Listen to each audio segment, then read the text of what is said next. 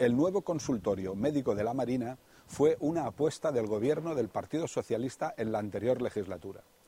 Con una inversión de 420.000 euros queríamos dotar a esta gran pedanía de cinco consultas médicas, dos médicos de familia, un pediatra y dos consultas de enfermería. Las obras empezaron en marzo y acabaron en septiembre.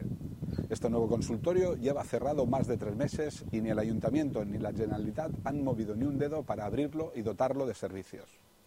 Desde el Grupo Municipal Socialista pedimos al señor Ruz que trabaje y abra cuanto antes esta nueva infraestructura tan necesaria para la pedanía.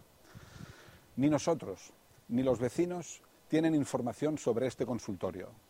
Nadie sabe nada y se preguntan qué está haciendo el ayuntamiento de PP y Vox por la sanidad de la Marina.